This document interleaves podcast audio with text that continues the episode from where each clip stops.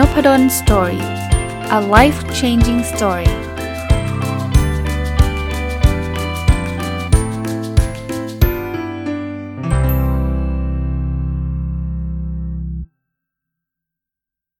สวัสดีครับ ยินดีต้อนรับเข้าสู่ Nopadol's Story Podcast นะครับ แล้วก็วันอาทิตย์นะครับ ยินดีต้อนรับเข้าสู่รายการ Sunday Reflection หรือสะท้อนคิดวันอาทิตย์นะครับ เช่นเคยครับ จะมา เรียกว่าอัปเดต Personal OKR หรือการตั้งเป้าหมายส่วนบุคคลของผมนะครับ ซึ่งจะเป็นแนวทางแล้วกันนะครับสำหรับคนที่อยากที่จะมีเป้าหมายนะครับ แล้วก็อยากที่จะใช้แนวแนวคิด OKR ซึ่งย่อมาจากคำว่า Objective and Key Result เนี่ยในการตั้งเป้าหมายนะครับผมทำมาตลอดหลายปีที่ผ่านมา แล้วก็ประสบความสำเร็จคำว่าประสบความสำเร็จเนี่ย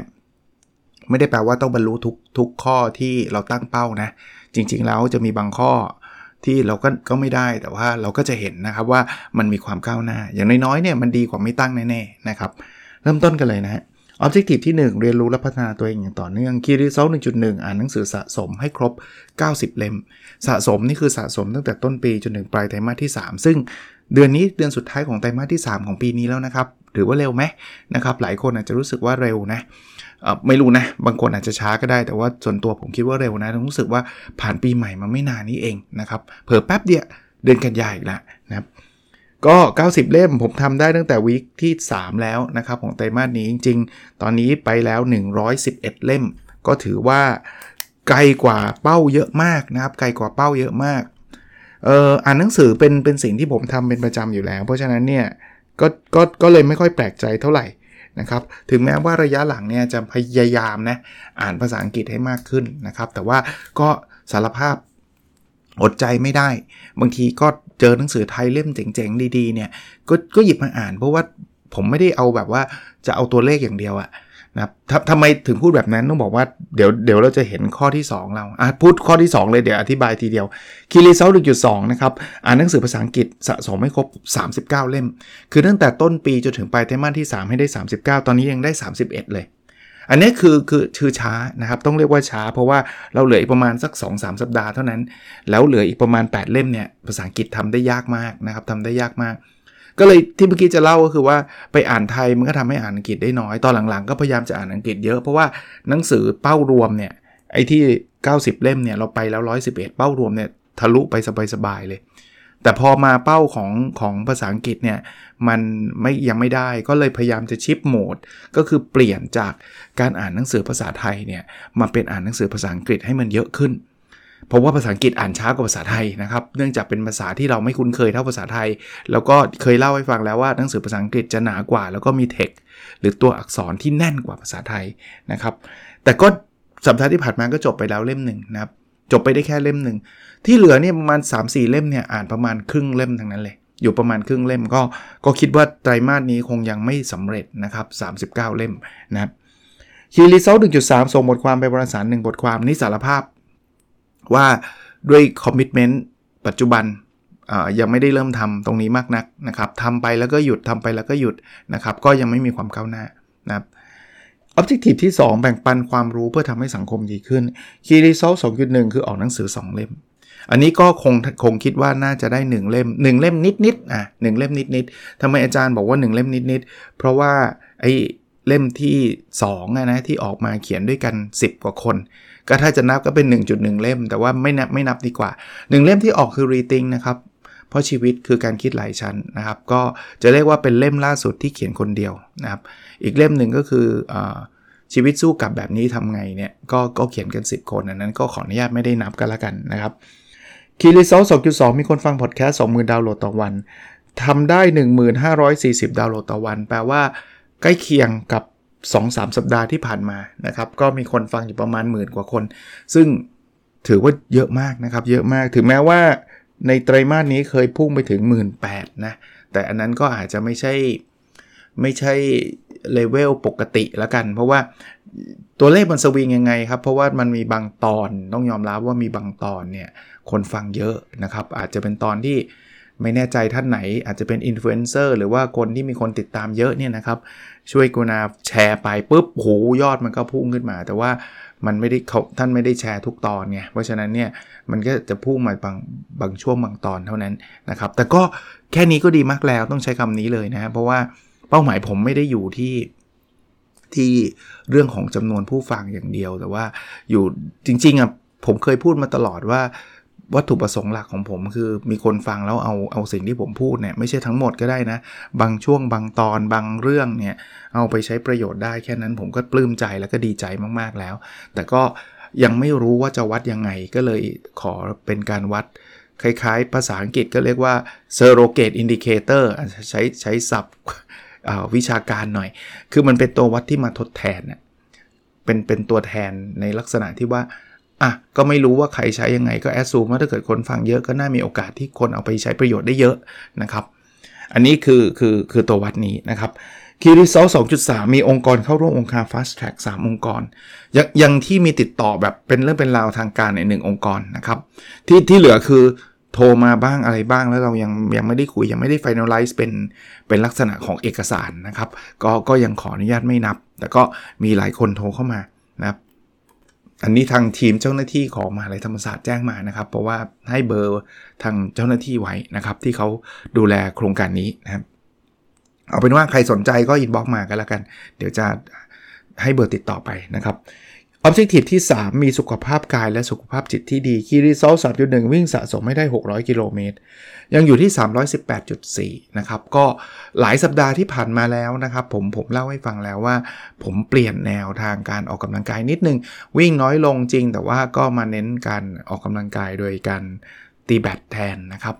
สัปดาห์ที่ผ่านมาก็ตีแบตไป 2 2 รอบ 2 ครั้งจริง ๆ ตอนแรกก็เขาตีกันครั้งเดียวนะในสัปดาห์ไปขอเขาเองอะ ว่าใครมาอีกวันไหมอะไรเงี้ยนะครับ ก็อยากที่จะตีแบตนะครับทำไมถึงอยากเคยเล่าแล้วนะครับ มันสนุกกว่า ส่วนตัวผมนะ ผมไม่ได้บอกว่าวิ่งไม่สนุกนะ บางคนเขาวิ่งเขาก็มีความสูงเขาวิ่งอย่างง่ายครับ เพราะมันอยู่กับตัวเองครับ มันไม่ต้องไปรอใคร แต่ว่าตีแบตก็จะยากหน่อยเพราะว่ามันก็ต้องอย่างน้อย 4 คน อาจารย์ไม่ตีคู่อะเอ้ยไม่ตีเดี่ยวอะลองแล้วเหนื่อยไป ไม่หนุกตีคู่มันกว่านะครับตีคู่มันกว่า ส่วนตัวนะ ส่วนตัว สำหรับผมเนี่ยอันไหนๆพูดนิดนึงแล้วต่อยอดนิดนึง ผมไม่ได้ซีเรียสแพ้ชนะนะครับ บางคนบอกตีคู่หรือคู่เราไม่เก่งคู่เรามันไม่ดีโอ้ยไม่คือคือคุณไปตีคุณตีออกกำลังกายคุณไม่ได้ตีเอาแชมป์โลกนะไม่ไม่ซีเรียสเลยตีกับใครก็ได้ ตีเสียผมไม่ว่าอะไรเลย แล้วผมก็ตัวตีเสียด้วยเอางี้แล้วกันคือบางทีก็เกรงใจคนอื่นนะแต่แต่กวนผมเนี่ยก็ไม่มีใครมาตำหนิติเตียนว่าไม่เอาหรอกแกห่วยอะไรเงี้ยผมผมเคยเจอเหมือนกันนะ อันนี้ออกนอกเรื่องไปนิดหนึ่งก็แล้วกัน คือบางคนเขาซีเรียสนี่ผมเลิกเล่นนะ คือซีเรียสแบบแบบโอ้ยคือเยอะอะ คือก็เลิกอะไม่หนุกอะผมไม่เล่นแล้วผมออกกำลังกายอะนะครับ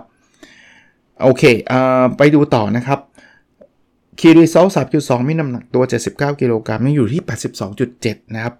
เพิ่มมาจากวิกที่ผ่านมา 82.6 ยังถือว่าเลเวล 82 เนี่ย ติดกันมาประมาณ 5 วีคละ 5 สัปดาห์ล้วนะครับ ถ้านับถ้านับจริง ๆ 7 สัปดาห์แล้ว โอ้ผมว่านี่นี่แอบดูใน OKR Diary นะ ทั้งเดือนเลยแหละ ไม่ใช่ทั้งเดือนเนี่ยสเดือนที่ผ่านมาเนี่ยมีแตะ81 กับ 80 อยู่แค่ 2 สัปดาห์เองนอกนั้นแบบ2ขึ้นทั้งหมดทั้งหมดเลย ไม่รู้เป็นอะไรนะครับเอ่ออาจจะออกกำลังกายน้อยลงหรือเปล่า หรือว่าเราปล่อยตัวปล่อยใจในการกินเยอะขึ้นก็เป็นไปได้ ผมว่าเรื่องน้ำหนักเนี่ยเอ่อต้องเรียกว่าเป็นเป็นการกินมากกว่านะ ผมว่าจะกินมากกว่า เพราะว่าออกกำลังกายเนี่ยมันก็ช่วยลดได้แหละ แต่ว่ามันไม่ได้เยอะมากนะครับ เอาเป็นว่าก็พยายามต่อพยายามต่อเป้า 79เนี่ยก็ก็แบบ4กิโลก็ไม่ไม่ง่ายนะครับ เกือบ4โลก็ไม่ง่ายนะคีรีโซล1.3 อยู่กับครอบครัวสะสม 75 วัน ตอนนี้ทำได้ตั้งแต่วีคที่วีคที่ 7 แต่ว่าตั้งแต่วีคที่ 7 มาเนี่ยนะเพิ่มได้แค่ 2 วันเองคือวีคนี้เป็นวีคที่ 10 แล้วนะครับ ตอนนี้อยู่ที่ 78 วัน แต่ว่าก็ถือว่าทะลุเป้าหมายไปแล้วนะครับ อันนี้คือคือ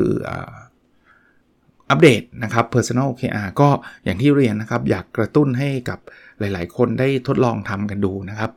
แล้วบางข้อจะทำไม่ได้ก็ไม่เป็นไร อย่างวิ่งเนี่ยผมก็ทำไม่ได้ต้องยอมรับนะครับ น้ำหนักก็ยังยังยังไกลอยู่นะครับ ก็ไม่ไกลมากแต่ว่าก็ยังยัง ยังไกลอยู่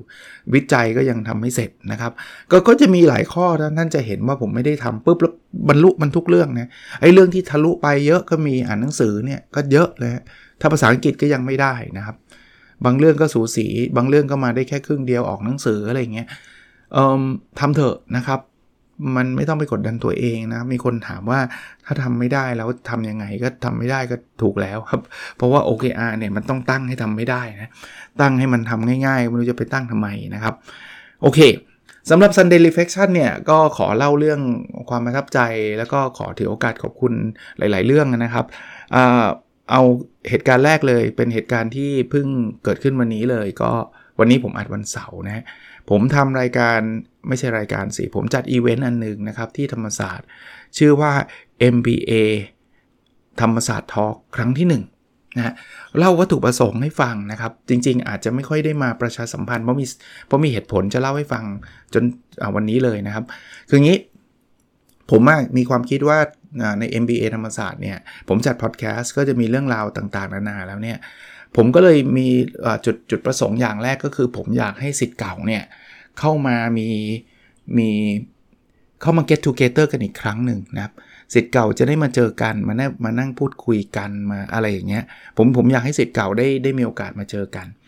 ก็คุยกับกลุ่มสิทธิ์เก่า แล้วก็คิดว่าเออกิจกรรมหนึ่งที่เราทำได้เลยเนี่ยก็คือการบรรยายเรื่องราวความรู้ต่างๆ ให้กับสิทธิ์เก่า แล้วก็ ประชาสัมพันธ์ในกลุ่มสิทธิ์เก่าให้สิทธิ์เก่าเข้ามานะครับ รวมทั้งสิทธิ์ปัจจุบันด้วยฮะสิทธิ์ปัจจุบันเนี่ยเขาจริงๆเขามาเรียนกันอยู่แล้วเนี่ยถ้าถ้าเขาว่างเขามีโอกาสเขาอยากจะมาอัปเดตความรู้เรื่องอื่น ๆ ที่อาจจะไม่ได้อยู่ในห้องเรียนหรือว่าอยู่ในห้องเรียนแต่ว่ามันเป็นเป็นสเปเชียลเกสหรือว่าอะไรต่างๆเนี่ยก็ก็สามารถมามาร่วมได้นะครับ พอคิดปุ๊บก็ยังไม่มีโอกาสได้ทำแต่ว่าจนถึงเนี่ยวันที่ 9 กันยาเนี่ยที่ผ่านมาแล้วเนี่ยนะครับ ก็เลยจัดนะครับเลยจัด คราวนี้พอจัดเสร็จปุ๊บเนี่ยผมก็ประมาณการไม่ค่อยถูก ผมคิดว่าศิษย์เก่าเนี่ยก็แหมเรายังไม่ได้มีฐานข้อมูลแบบเป๊ะๆยิงอีเมลได้ทุกคนอะไรเงี้ยเรากำลังทำกันอยู่นะฮะเรื่องนั้นกำลังทำกันอยู่เนี่ยแต่ว่าเอานะผมมีเพื่อนใน Facebook หลายคนก็เป็นศิษย์เก่านะครับ แล้วก็มีไลน์กลุ่มศิษย์เก่าอยู่บ้างนะครับ ก็เลยทำอีเวนต์นี้ขึ้นมาปุ๊บ จองห้องไว้แล้วเรียบร้อยนะครับ ก็เป็นห้องเรียนห้องหนึ่ง ซึ่งห้องเรียนก็จะจุคนได้เต็มที่เนี่ยประมาณ 60-70 คน ซึ่งผมก็คิดว่าเฮ้ยผมเริ่มจากสิทธิ์เก่าประมาณ 60-70 คนเนี่ยก็ก็ก็พอน่าจะพอแล้วล่ะนะน่าจะโอเค ผมก็ไม่เอาตรงๆ ผมก็ไม่คิดว่าจะมีคนเข้ามาเยอะนะครับ ประกาศตู้ม ผมก็ให้สิทธิ์เก่าก่อน ผมไม่ผมไม่ลง Facebook ผมไม่ออกสื่ออะไรทั้งสิ้นนะครับ ผมก็ไปในกลุ่มสิทธิ์เก่า แล้วผมก็โพสต์บอกว่า เอ้ย มีเรื่อง ผมก็จัดเรื่องที่ผมเชี่ยวชาญแหละ เรื่อง OKR นะครับสิบเคล็ดลับทำ OKR ให้มีความสุขนะครับ แล้วอีกประการหนึ่งก็คือผมอยากเชิญคนที่เขาเป็นตัวอย่างนะ เป็นเคสนะครับทำในองค์กรจริงนะครับ มาเล่าให้ฟังด้วย ผมก็เลยไปติดต่อคุณ CK จาก Fast Work หลายคนคงรู้จักคุณ CK นะครับ ผมเป็นคนหนึ่งที่ที่ชื่นชมเลยคือชื่นชอบและชื่นชมคุณ CK นะผมว่าเป็นคนผมผมขอขอใช้คำว่าคนหนุ่มเลยนะ คือหนุ่มจริง ๆ นะครับ ที่มีพลังเยอะมาก มี passion เยอะมาก ผมติดตามในสื่อโซเชียลมีเดียอะไรต่างๆ แล้วคุณ CK เนี่ยก็เคยให้ผมมาเป็นที่ปรึกษาในการใช้ OKR ที่ Fastwork นะครับ คุณ CK เข้ามาแล้วเป็นคนที่แบบ ผมทำงานคุณ CK มา 10 เดือนนะครับเป็นเป็นที่ปรึกษาในการใช้ OKR ที่ Fastwork แล้วผมรู้สึกว่าโอ้โห Fast Work Work แน่ ๆ เพราะว่า CEO เข้าฟังทุกครั้งนะครับ ที่ที่ที่จัดเซสชันให้คำปรึกษาเนี่ยคุณ CK เคเข้าทุกรอบนะครับ ก็เลยคิดว่าตรงนี้จะเป็นจุดที่น่าจะดีก็เลยเชิญคุณซีเคซึ่งคุณซีเคก็ก็ยินดีนะครับ แล้วก็มา ประเด็นคือประกาศตู้มไหม่เฉพาะสิทธิ์เก่าสิทธิ์ปัจจุบันเนี่ย 87 วันเดียวนะ 80 90 คนเนี่ยคือคือโหคือห้องไม่พอแล้วคราวนี้คราวนี้เอาละคือยังไงดีอะเพราะว่าห้องไม่พอนี่นี่งานงานใหญ่อะคือคือคนเข้ามาแล้วไม่มีที่นั่งนี่สวยนะ แต่ว่าประกาศเขาแล้วแล้วบอกเขาไม่ให้มาก็ไม่ใช่ใช่ไหมก็วิ่งกันหาห้องเลยฮะสุดท้ายก็ต้องไปขออนุญาตคณะนะครับ ทางคณะก็ก็บริบริหารจัดการให้ผมต้องขอบคุณ แล้วก็ก็ขออภัยคนที่ไป รบกวนนะครับ เพราะว่าห้องบางทีมันจองเป็นห้องสอนไว้แล้วเงี้ยเป็นห้องใหญ่นะครับ รับคนได้ร้อยกว่าคนเนี่ยก็เลยต้องขอให้ห้องสอนนะไปไปสอนอีกที่หนึ่งแล้วผมขอขอใช้ห้องนี้เพราะว่าห้องสอนนักศึกษาจะพอสำหรับห้องเล็กกว่านั้นน่ะก็เลยได้ห้องใหญ่นะครับร้อยกว่าคนแล้วไหนๆร้อยกว่าคนแล้วเนี่ยเราก็ประกาศพับบิกไปด้วยเลยสำหรับคนข้างนอกที่อยากที่จะลงทะเบียนโอ้ลงทะเบียนมาแบบ 180 คนนะต้องต้องปิดลงทะเบียนนะครับ เพราะว่า ไม่ถ้าเปิดต่อไปเรื่อยๆเนี่ยอาจจะทะลุ 200 ได้เลยนะผมมั่นใจนะถ้าถ้าโปรโมตต่ออีกนิดนึงเนี่ยนี่ไม่ได้ไม่ต้องพูดถึงยิงองยิงแอดนะครับแค่แค่โปรโมทแปะใน Facebook นี่แบบเข้ามาเต็มไปหมด ซึ่งก็ดีใจมีทั้งสิทธิ์เก่าสิทธิ์ปัจจุบัน แล้วก็คนบุคคลภายนอกที่สนใจหลาย ๆ คนเนี่ยเข้ามาฟังนะครับ ก็ได้มีโอกาสได้พูดนะ วันนี้ก็พูดกันเต็มที่นะครับ ผมก็เล่าเรื่องเกี่ยวกับ OKR 10 เคล็ดลับต่าง ๆ นะครับ แล้วก็ คุณ CK ก็เอาตัวอย่างของ Fastberg ออกมาโชว์ให้ดู เรากะว่า 2 ชั่วโมงจะพอนะ คุยคุณ CK ไว้ว่าประมาณนี้เดี๋ยวนานไปเขาจะเบื่อ คุณ CK เขาก็ก็ก็บอกว่ากำลังดีกำลังดี แต่ว่าเราพูดกันไปเกือบ 2 ชั่วโมงครึ่งนะครับถ้าถ้าคุณ CK ไม่มีงานต่อตอนบ่ายนี่เผลอๆ คนยังถามกันไม่จบนะครับ เพราะฉะนั้นเนี่ย ก็ถือโอกาสมาขอบคุณแล้วก็เป็นอีกหนึ่งเซสชันใครที่พลาดไม่ต้องเสียใจ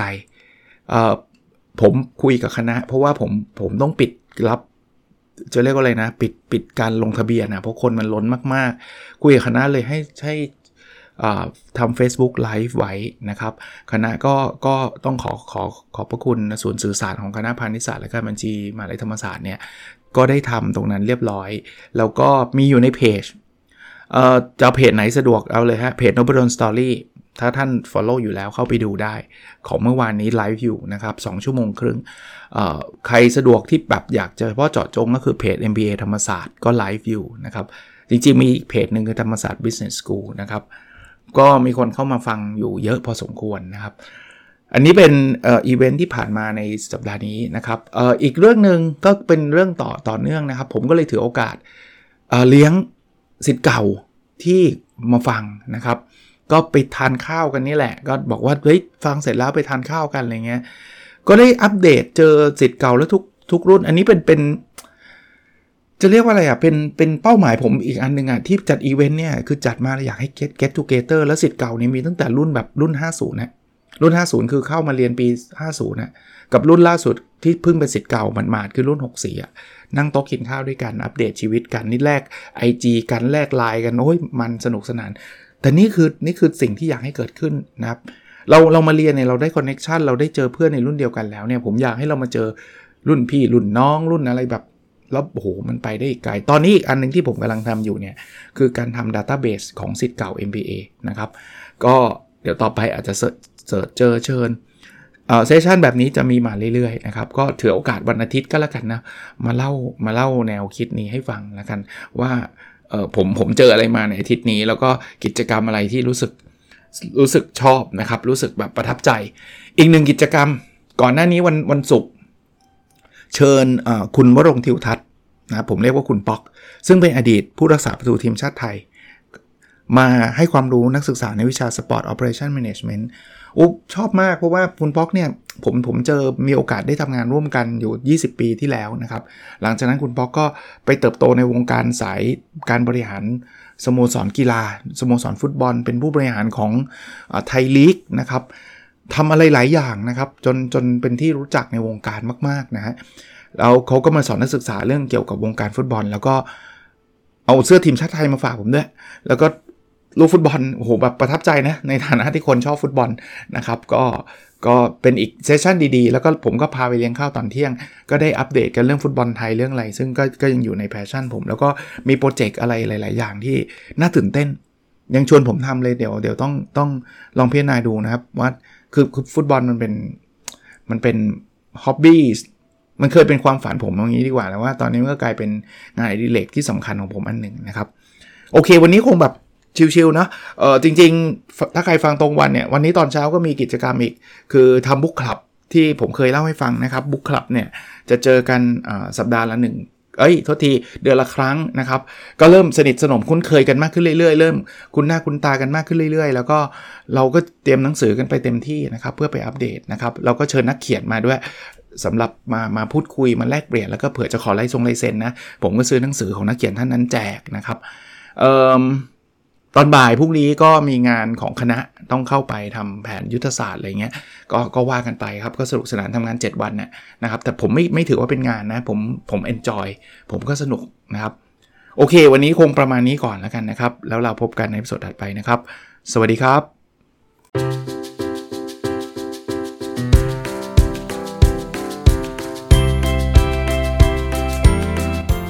n o p ด d o n Story a life changing story